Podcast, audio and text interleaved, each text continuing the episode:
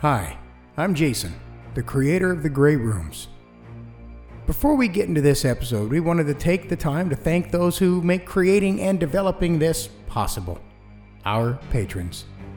For as low as $2 a month, you can get cool things like early release of episodes, video replies to question and answer segments, behind the scenes videos, merch, and much more. If you would like to support the podcast or our Patreon, head to patreon.com forward slash the Grey Rooms and find the right tier for you. You can also now find all of our episodes on Spotify. Simply open the app and search the Grey Rooms and enjoy both of our seasons, plus some of the publicly released, previously only available to the patrons content. You can also find us on iTunes, Apple Podcasts, Spreaker, and any other podcast app out there. We would appreciate a five star rating and a review if you would feel so inclined. It helps us more than you know. Exciting times and growth for the podcast right now, all of which again is credited to our generous patrons. Patrons like Kelly Bear, Amy Nikolai, Arthur Unk, Ashley Enstrom, Austin Furman, Brooks Bigley, Elizabeth Dowell, Isabel Deirdricks, Jason Porras, Kathleen Clyde, Michael Velez, Patrick Stewart, Matt, and Sergio Saucedo. Thank you again to all of you for making this what it is and giving us the ability to make it that much more. If you would like to support us through a one time support payment, we have provided a PayPal link in the show notes. Again, we are truly grateful for all of your support, whether or not it is financial or just through listening. We truly are grateful for all of you. Now, on to the episode.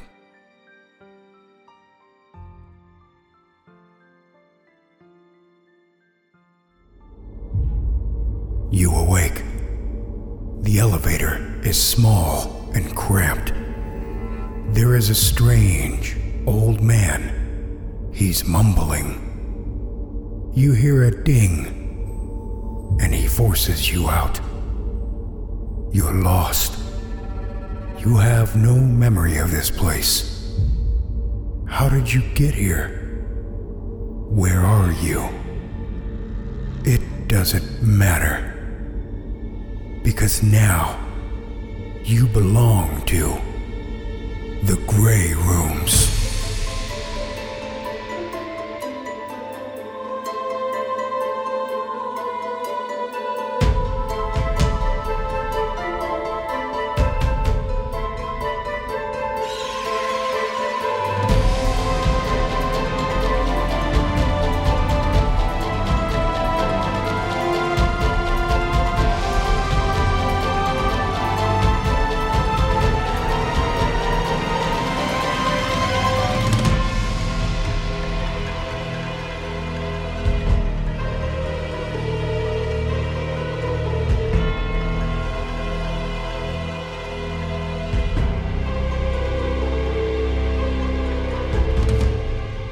Season 2, Episode 6.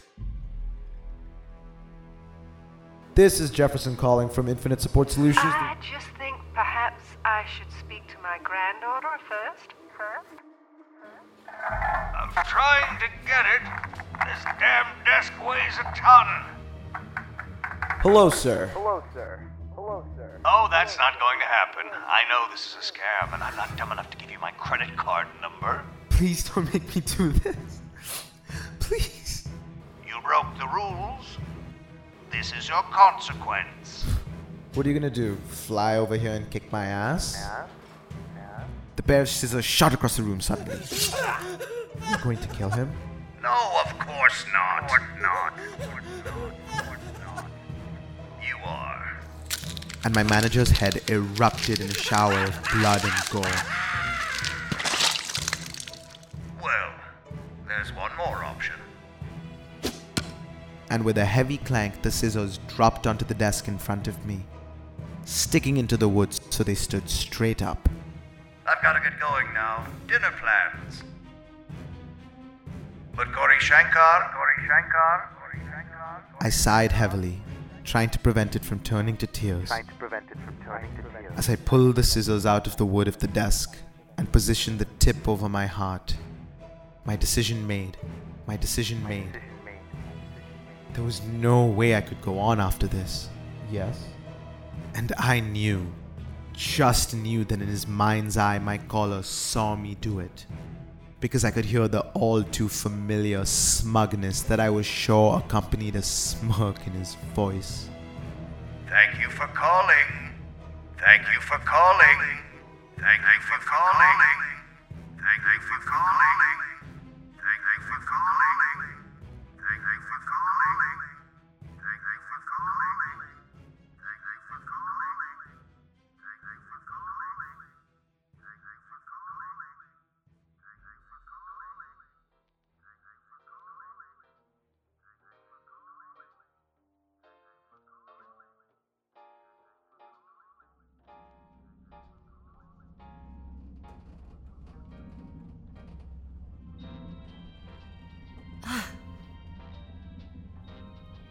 When you cold call someone, I guess you never know who they're gonna be.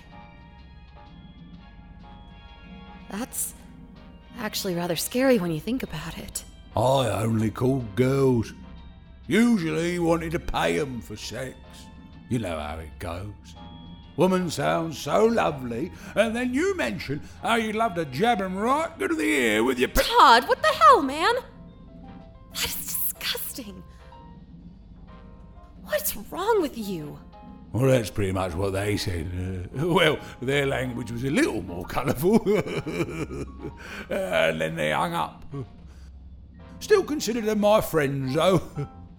You're sick. Look, I understand why you're here. I still don't know why I am. Or maybe it's worse.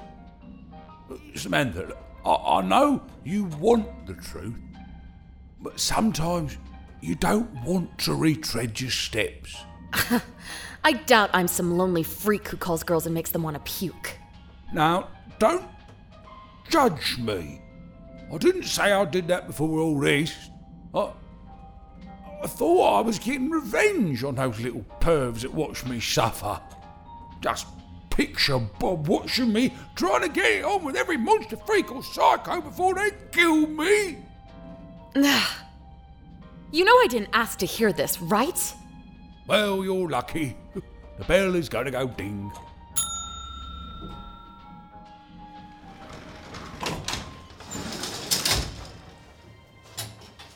I really wish you'd consider what I said, though, miss.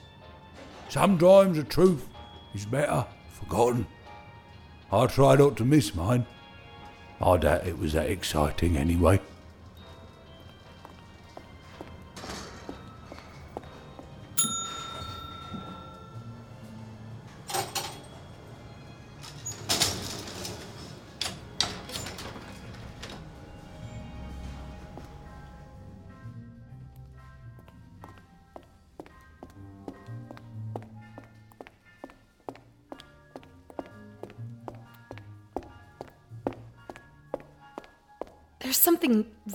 Bothering me about that story. The man on the phone wasn't even there, but he was controlling me, controlling others. Why does that feel so familiar to me? Why does it. Wait, Bob's tape. I said I wanted to hit the church guy, but I couldn't. I saw him do all those horrible things. Why couldn't I act?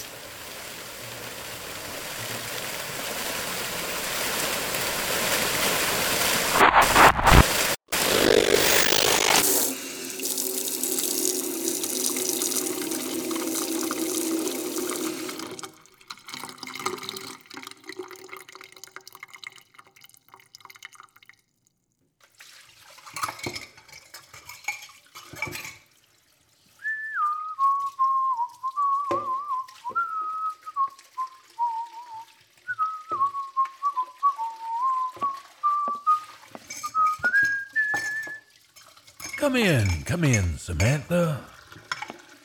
Bit of a chill in the air tonight. It's nice when you can get out of that nonsense and feel warmth and comfort again. You lied! You're a bastard, Hicks! You're sick! Why? Why did you kill him? What, the boy? Oh, come now, Samantha. It's beneath you to worry about him. He was my friend. And he loved you. Now, Samantha, what's gotten into you? Let me tell you a little story that'll help you feel better. Now, how did it go? Oh, yes. Self-righteous like that. What the hell? I can't understand you. People do seem to like her. Hey! Stop talking! Yes, I think I can't understand you! Hicks! Shut up! This is the worst memory I've ever had.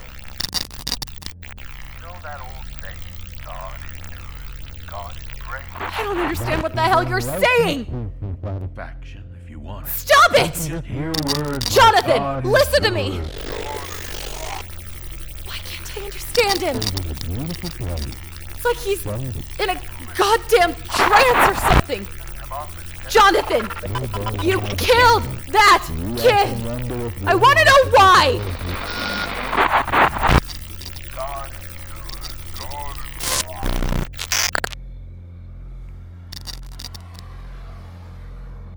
Stay back.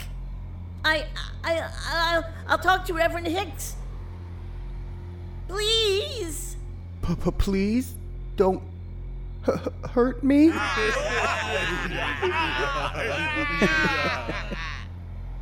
you want to know a secret, kid? The Church of the One ain't for your kind.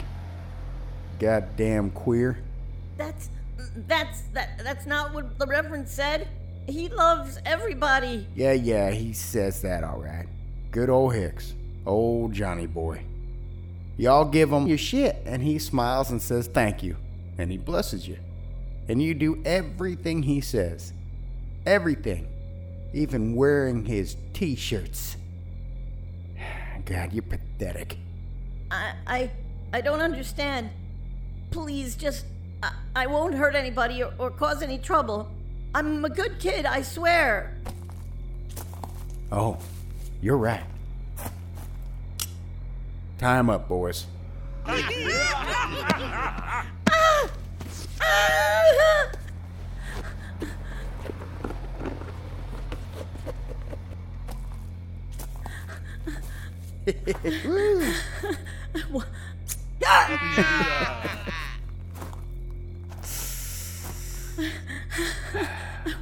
What you think? What should we cut first? What is going on here? Uh, sir, uh, nothing. You call holding a knife to a kid's face nothing?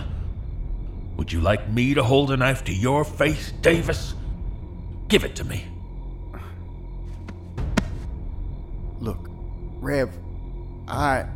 We were trying to keep things quiet. The hell you were. Want to explain what's going on? We were just, you know, having a little fun. Scaring the kid. I I won't tell anybody. I won't tell anybody. I swear. Just please, please let me go. He knows about you and the God is good thing. What do you mean he knows? Just what I said. He was telling us about it. We were g- going to bring him to you, but he, he tried to run.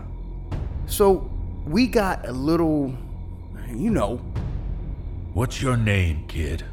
A- Alan, Mr. Reverend, I don't know what's going on. You gotta believe me. These guys tried to kill me. Please, help me. You have any family I can take you to? No, I'm different than them. They don't understand me. I just. I just wanted things to be better. I wanted to get away from people like him. All right. Here's what's gonna happen. All of you, beat the shit out of him. wh- what? We'll use it. The world behind our wall is full of hate and destruction. One of you guys was driving back and saw him on the road. His t shirt is ours. You saw it and brought him back. He'll be a message What message? that times are changing. The end times are coming. We gotta get ready. But don't you worry your pretty little heads about that shit. I said beat him!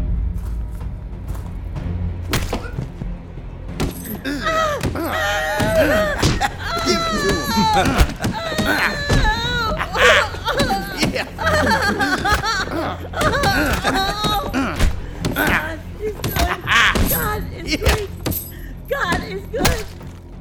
God is great. God is good. God Jesus, will you get a load of this kid? is good. He's all mental God and is brainwashed even during this shit. What did you say, Alan? God is good. God is great. God is good. God is great.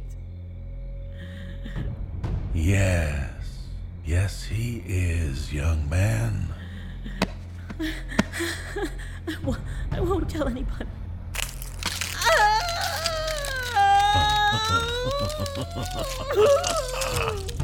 God is good. God is great. God is good. God is great. God No. good. God Why are they doing this? great. Stop! God Please! is. Stop! God is Stop it! God is God damn you! Stop this! Leave him alone! great. God is good. God is good. God is great.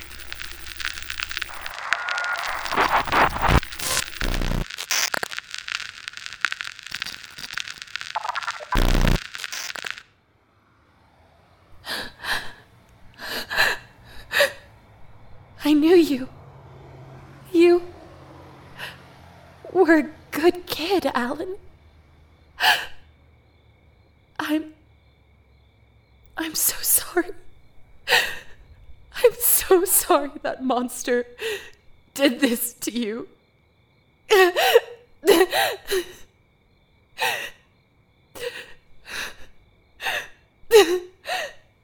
You deserved. Oh, you deserved more. Alan, I'm so sorry. I'll. I'll do something. I will stop him. I'll stop him, I swear.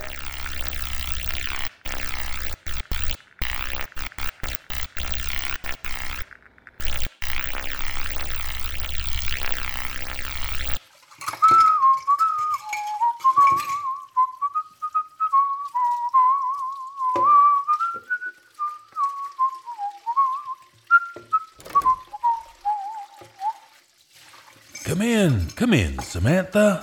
Bit of a chill in the air tonight. It's nice when you can get out of that nonsense and feel warmth and comfort again. You lied.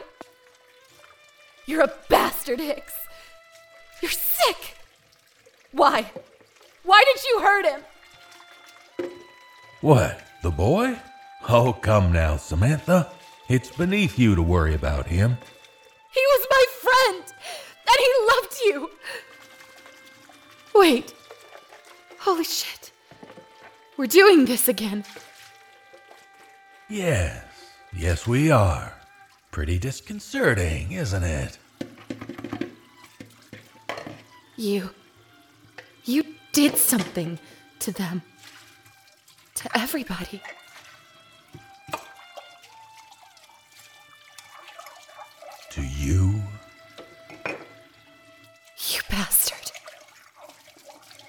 I did some bad things, I'll admit. But I did it out of love, I assure you. I'm. God damn it. This is a memory. It's a goddamn memory! Yeah, a little hard to stop me. A bit like a nightmare. It wasn't all bad, though, you'll see. You did end up liking the whole Unity clan. Got pretty powerful, too. I might have helped with that. Why? Why did you do this?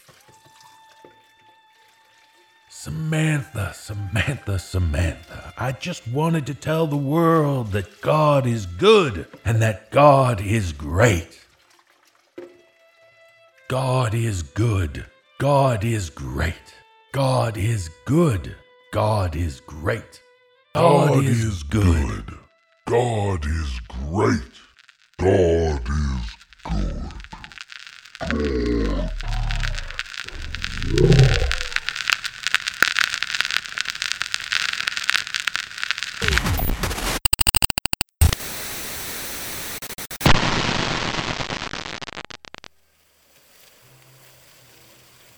Samantha! Oh no. No. No, no, no, no, no. This isn't happening. I didn't join those people. Memory is starting to flow in that pea sized brain of yours. Good. Get over here. We have to kill you. Do you know who this Jonathan Hicks is? He's. Well, he, apparently, he was in my life. He was the leader of the Church of the One. People debated whether his religion was a cult or one of the ways to save mankind. Pretty much turned out he was a madman. I think I was. I was in that church. I'm sorry. You. think I might have gotten out of it? In the end, I'm not sure if any of the cultists did. Some tried, but even they weren't the same. It's not an easy thing to do. But. Did I? You died.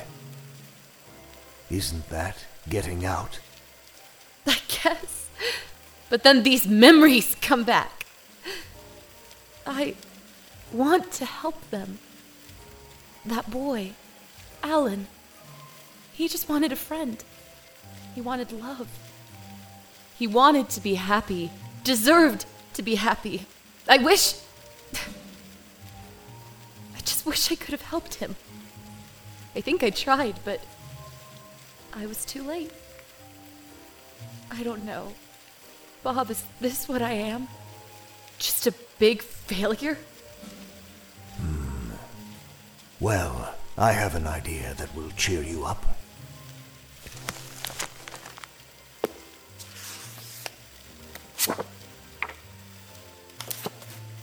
The first room is about a high school boy who discovers his gym coach is more than meets the eye. The second room has a hedgehog. Bob, hedgehogs are cute. They can't be scary. Okay. Well, that is what you have to choose from. Hedgehog. All right. Well, please sign here.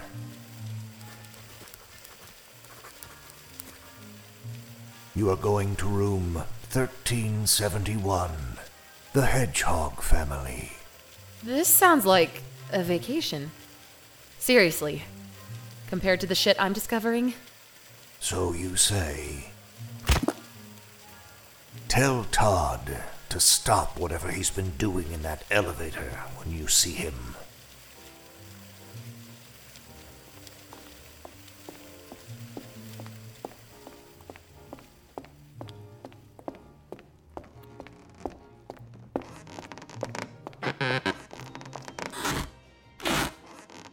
Todd, will you have some self respect? You don't like Lulabelle?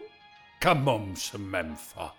She's the only slightly real woman, doll, thing I can get around here. Bob can hear you. Ooh, maybe he likes it, yeah. oh, anyway, oh, you have a key, I suppose. Yeah, it's about hedgehogs or something. Oh, those are cute. Oh, makes me feel all warm and fuzzy inside. What? Lulabelle. Don't say that about me. I am not.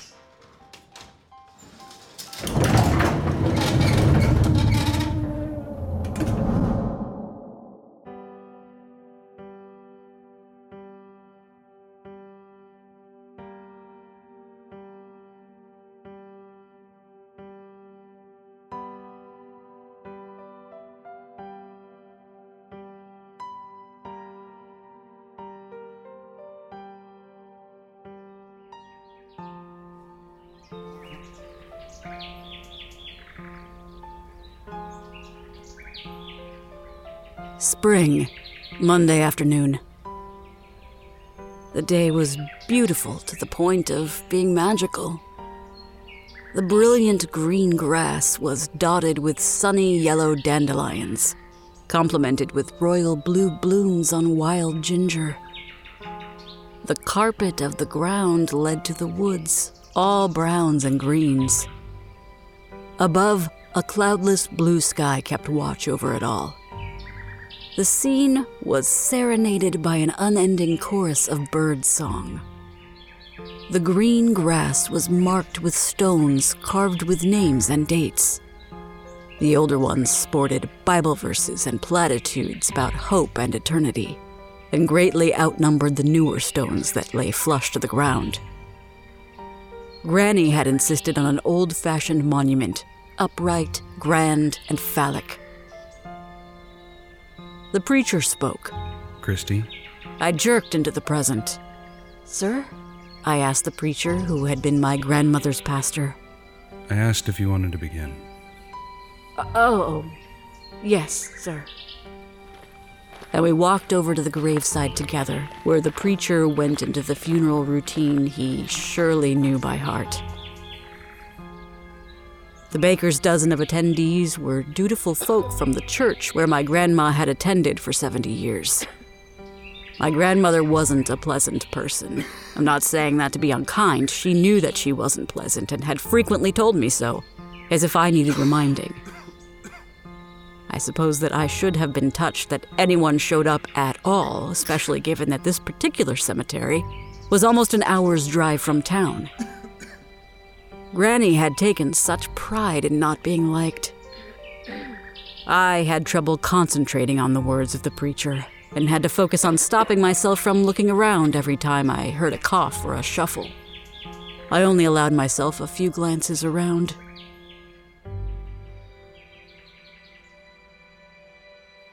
The preacher asked me if I needed a ride to Granny's house.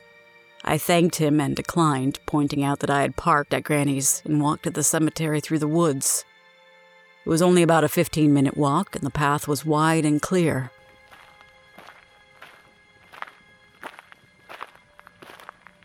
At the edge of the cemetery stood a small building that looked like a little garage. As I passed it, an older man in gray coveralls was sliding the wide door on one side up on its tracks revealing the small backhoe that would cover the vault that held my grandma's coffin. When I spoke to him, he removed his raven's cap, holding it in his hands. It was an old fashioned, polite gesture that made me smile. Sir, I have a question about my granny's grave. Pure curiosity. It looks shallow. It's certainly not six feet deep. Not to tell you how to do your job. Uh, no, ma'am, it's only four feet deep. Uh, the vaults are mostly plastic now, but they're real good. Um, don't know coffins move like they used to.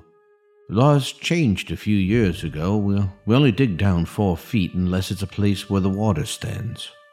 Ah, I replied and thanked him. He smiled and nodded, if a bit cautiously. After all, I had been raised by the woman in the coffin. The woman who had cheated one out of every three citizens of our town out of everything from land to cars to husbands. He was polite, but would never be my friend. Nobody here wanted to be my friend.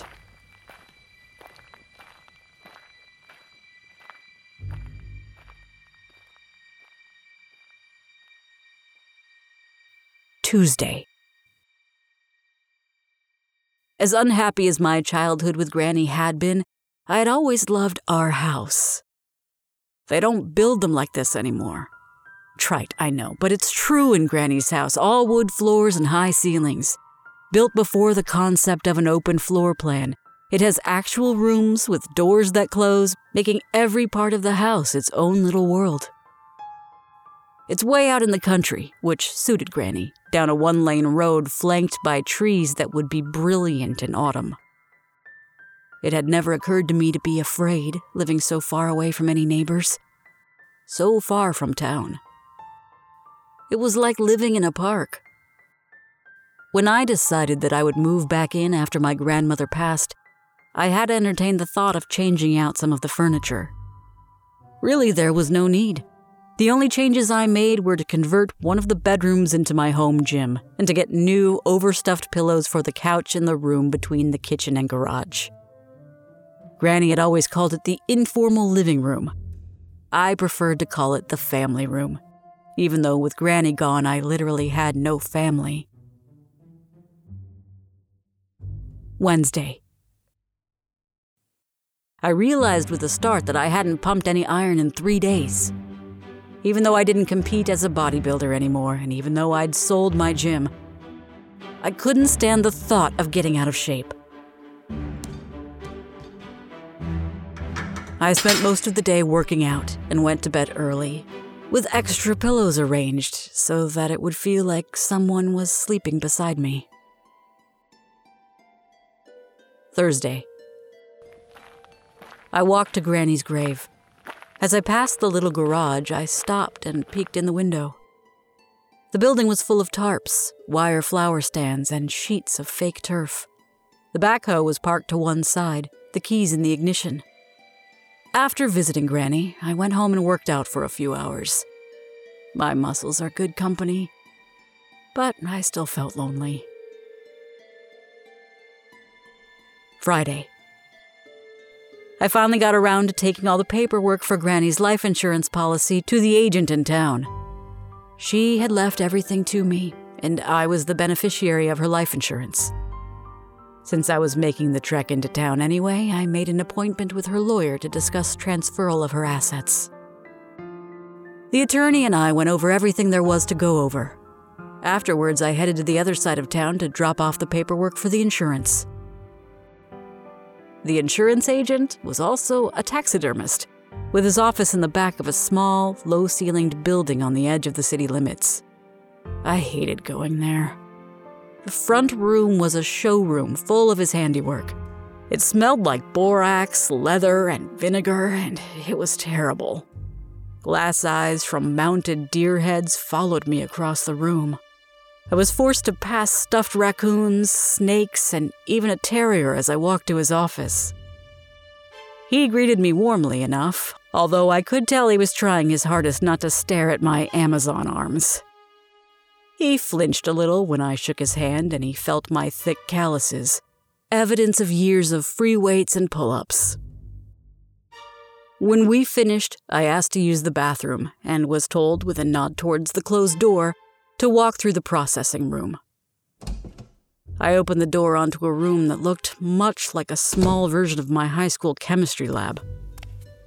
I was afraid that I would see an animal skin torn from its body, its sockets eyeless and dark. Or worse, a flayed carcass tossed casually into a garbage can. I didn't see any signs of animals, though, and I quickly made my way to the bathroom and did my business.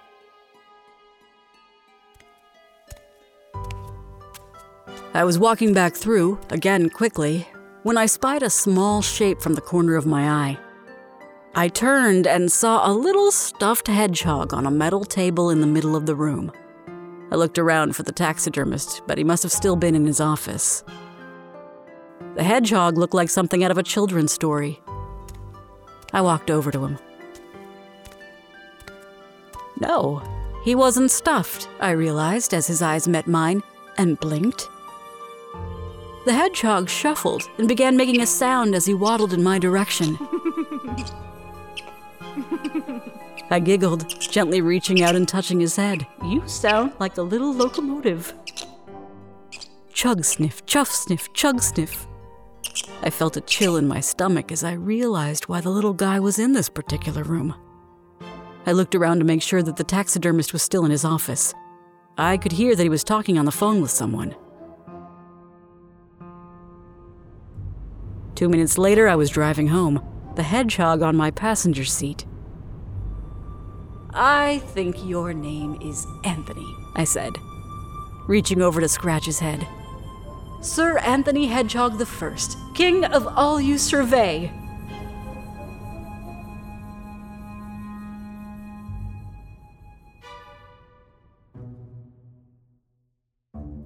Another Thursday. Sir Anthony had made himself right at home as soon as we walked in the door. I had made a little hiding box for him, like the internet suggested, but he seemed to be happier out and about, wandering the house freely. He immediately took to the litter box, and I never found any unpleasant surprises on the floor. Don't ask me how, but Sir Anthony could climb. I never saw him do it, but he would be on the floor one minute, contentedly nosing around, and then I'd look up to see him on the couch or coffee table. He was an adorable enigma. I enjoyed Sir Anthony's company, but he wasn't human. I may have been a lonely mess, but I knew that I needed some human company. I just didn't know where to start. I'd never even had any kind of social media. When I was competing in bodybuilding shows, my coach, God rest his soul, maintained all social media for me, and my assistant manager at the gym took care of any online presence for my business. It was she who had suggested that I try an online dating app. I was lonely, true, but the thought of putting myself online in search of love made me feel a bit dirty and sick. Most of the pictures I had of myself were competition photos, with my bits barely covered by my competition bikinis. My God, the disgusting things men would say to me at competitions. And my coach was constantly having to field nasty emails and delete obscene comments on social media. No, that wouldn't work. I was pondering all this on Thursday morning while having a smoothie and reading the paper on my tablet. I was swiping over to sports when two little paws plopped down on the tablet, making the pages of the paper flip. Laughing, I reached down and moved Sir Anthony to the side of the tablet. He stared up at me, then turned and tapped his nose onto the screen. What's so important that you want me to see, boy? I asked, picking up the tablet and scanning the screen. Is Jimmy trapped in the old abandoned mine? I was looking at a bio, a profile of a man about my age. A personal ad. How delightfully old fashioned. okay, okay, Sir Anthony, I'll give it a read. Single, a writer, published in several national newspapers, political essayist, instructor at the community college, enjoys hiking, exercise, and just staying home. The profile included his favorite quote There is never any reason to be unkind. Even if you're angry, you can express that anger with kindness. There was no photo, but I didn't care. He was someone I wanted to meet. There was a number at the end of the profile. I called the number on the listing and got all the info I needed in order to meet him. Elated, I scooped up my little friend and rubbed my nose to his. The man's name was Henry, and we would meet that very night. For the first time in a long time, I felt hopeful and not at all lonely. After a quick two hour workout, I headed to town to buy a new dress.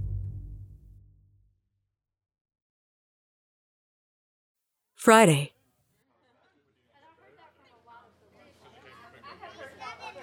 As hard as it is for me to believe, I wasn't the least bit nervous about seeing Henry for the first time, despite it being at a large gathering where I hardly knew anyone. Henry was everything I'd hoped. I not only met him, but many of his friends.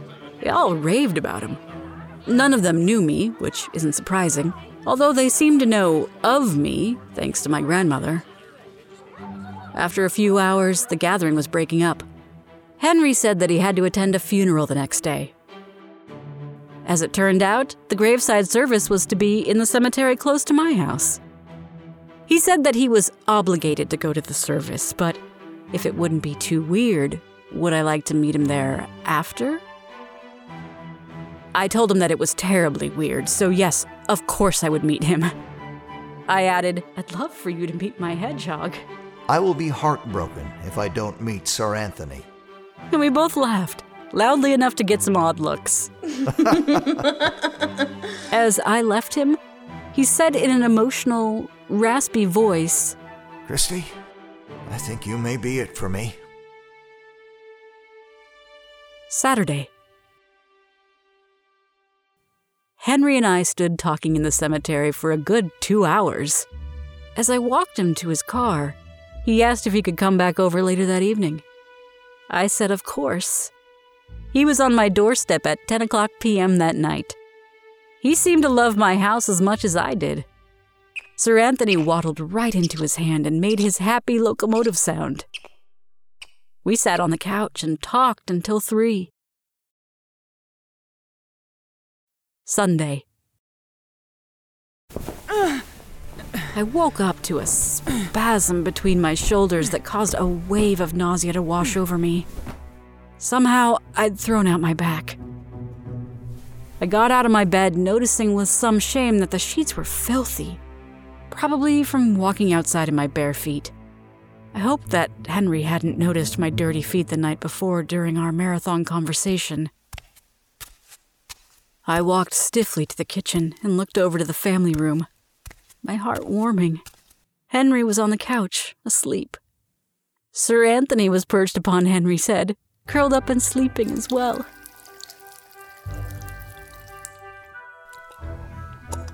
I quickly drank some water and took a couple of ibuprofen and then brushed my teeth and put clean sheets on my bed. After gently setting Sir Anthony on the floor, I shook Henry awake. He looked up at me with his perfect hazel eyes. Taking both of his hands in mine, I led him down the hall to my room.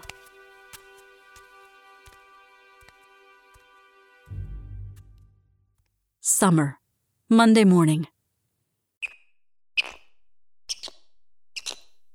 I picked up Sir Anthony and rubbed my nose to his. Henry sat on the couch, nose in a book. Sir Anthony sniffed the plain gold wedding band on the ring finger of my left hand. Henry had made an honest woman out of me. Fall, Saturday morning. Sir Anthony began making his little locomotive sound. I looked to see him nudging a piece of paper towards me. It must have come from the pile of mail I'd picked up in town the day before, along with a real newspaper. I took it, giving Sir Anthony a thank you head scratch. As I read the words on the paper, my heart began a joyful gallop, and I felt tears of unreserved happiness pool in my eyes. Honey, are you okay? Henry asked from the couch, the newspaper spread all around him. It's happening, I said, scarcely able to believe it. Henry, it's happening. We're going to be parents. Henry and I had decided to try for adoption a couple months back, just after he'd moved in.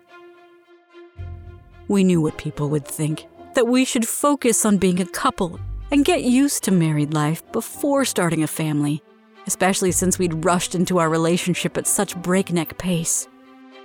But neither of us was getting any younger, and I decided that I really did want children.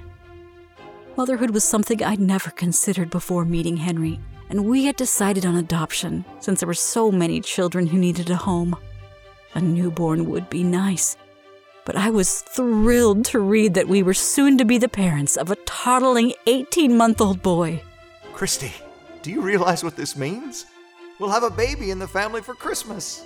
We can do Santa. I threw my arms around him and laughed. And we'll leave out cookies and milk for him and carrots for the reindeer. Sir Anthony chugged happily as he waddled across the floor towards me. I could swear that he was smiling. I scooped him up and went to Henry, who cradled me in his lap and buried his face in my hair. I held him too, and we cried tears of happy disbelief until it was time to go and pick up our son. We would call him Jesse. Sunday. I woke up the next morning in pain. My back, arms, and shoulders felt as if the muscles had been shredded, and my mouth was sandpaper. I called to Henry to please bring me a glass of water, but he didn't answer. Struggling against a world of pain, I managed to pull myself out of bed and limp into the living room.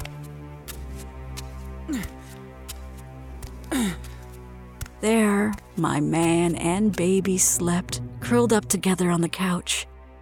Happy tears ran down my face as I walked into the kitchen. where I drank a glass of water and tossed back five ibuprofen.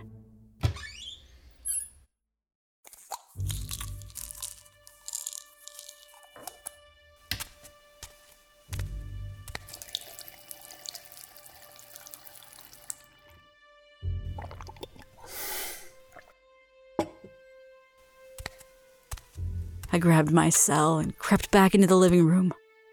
I took about 15 pictures of my guys. Sir Anthony had somehow gotten into the cuddle, and the sheer cuteness of the scene made me forget the ravaged muscles in my back. I worked out, showered, dressed, and made breakfast before they, my family, woke up. As our son ate his breakfast, looking curiously from Henry to me, Sir Anthony waddled into the kitchen. The baby smiled and squealed delightedly, pointing at the hedgehog. I grabbed my cell off the counter and began snapping pictures. Christmas. I don't know if Jesse will remember this first Christmas with us. I took enough photos and videos to recreate the whole thing for him when he's older. Everything was just perfect. It was the Christmas I'd never had with my granny.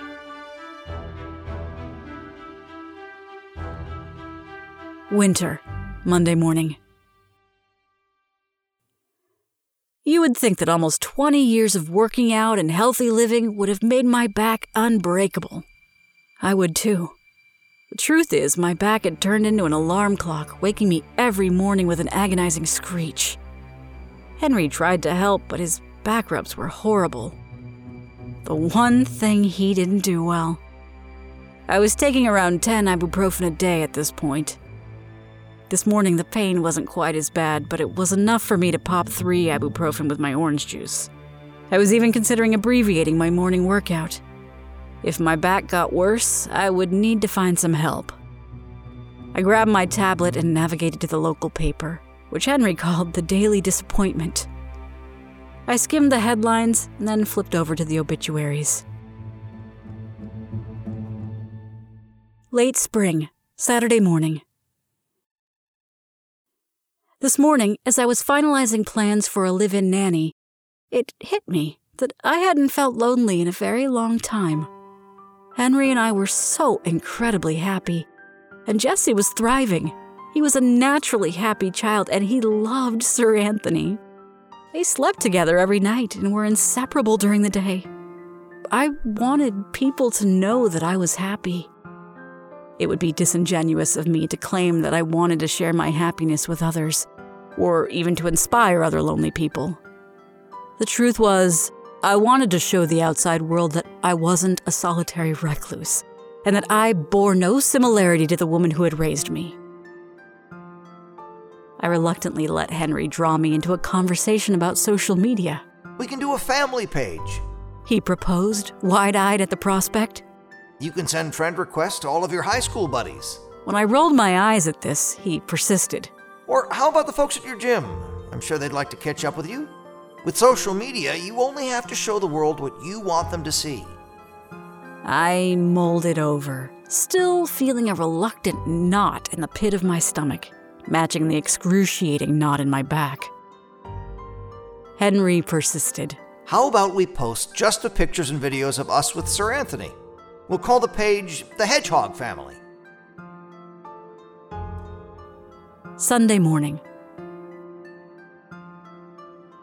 Henry and I looked through our pictures and videos all morning. To my relief, I was barely in any of them, save a few selfies. Then we set up our social media account, which Henry set as public. I was nervous about being so exposed, but Henry said that he would field any communication. I placed my hand over his, and together we clicked publish and waited.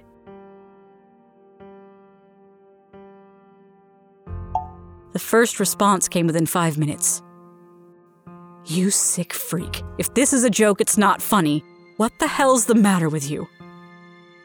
And just like that, the world ended. Sunday afternoon. The sheriff was on the phone, speaking to me the way one speaks to a child or to an idiot. Stay right there, Miss Christy. Someone will be over soon to see about you. It's gonna be all right. I terminated the call and tossed the phone in the wastebasket. I should have heeded my intuition about social media. Putting the Hedgehog family online had been a grave error. I had closed the doors into the family room, except for the door leading out to the garage. It had been propped open for over an hour since I'd cranked the car, which was still running. Jesse was cuddled up with his daddy on the couch, nuzzling nose to nose, oblivious. Sir Anthony was at my feet. Oh, I laughed. Oh. Hey there, Sir Anthony Hedgehog the First. I reached down and picked up my prickly little buddy, the cornerstone of the family, the first piece in my happy puzzle. King of all you survey. Still cradling Sir Anthony up to my chest, I crouched at the gas fireplace, blowing out the pilot light and opening the gas all the way. The smell of exhaust from the car was thick in the air. I mused at the thought of whoever would find us. What will they think they've found? They'll probably call me a monster. A ghoul. They will begin to put the pieces together as they see them. The backhoe in the unlocked shed. The keys always in the ignition. The obituaries. My loneliness. I could hear their conversations.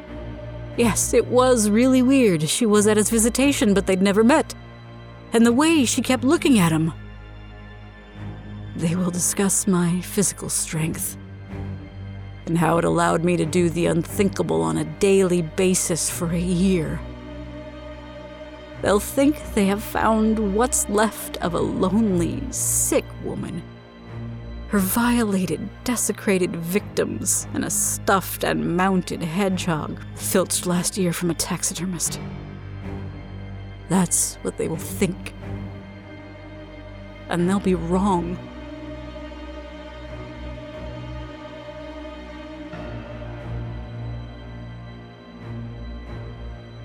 the present, the end. I look at them, there on the couch. Henry, Jesse, Sir Anthony, my friends, my loves, my family. A sob of gratitude, love, and loss wells up in my chest.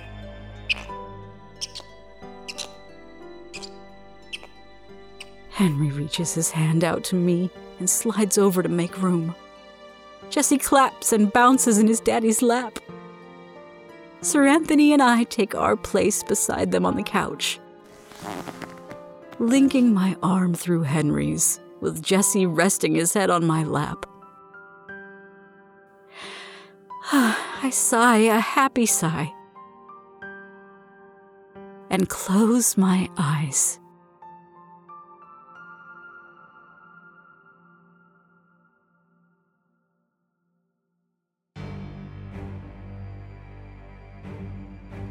The Hedgehog Family. Written by Jennifer Winter and performed by Erin Lillis as Christy, Graham Rowat as Henry, Paul Arbisi as the Grave Digger, Justin McCarthy as the Preacher, and Jason Wilson as the Police Officer. The Samantha Winters episode was written by Brian Black and performed by Sarah Thomas as Samantha. Graham Rowat as Bob, Alistair Mackey as Todd, David Cummings as Reverend Hicks, Elie Hirschman as the boy, and Jason Wilson as that douchebag Davis. Musical composition for this episode was by J.M. Scherf. Web design, marketing, and promotions by Cassie Pertit. Social media management and Patreon support by Brooks Bigley. Audio engineering and sound design is by me, Jason Wilson. We are so very thankful to get the chance to deliver another top notch production for you to enjoy. We are always so grateful to the talented authors and actors and actresses we get the chance to work with. We also are in debt to those that help make this what it is our supporters and patrons. If you would consider being a patron, please head over to patreon.com forward slash the grey rooms and find the tier that fits you. Also, we have a link to our PayPal in the show notes for you to utilize if you would like to consider donating that way. Well, we are sailing right along and the season is on fire. We again appreciate you for giving us your time and attention, and we will continue to deliver premium content for you to enjoy. Please don't forget to leave us a rating and a review. It helps more than you know. Again, thank you. And we will see you in two weeks.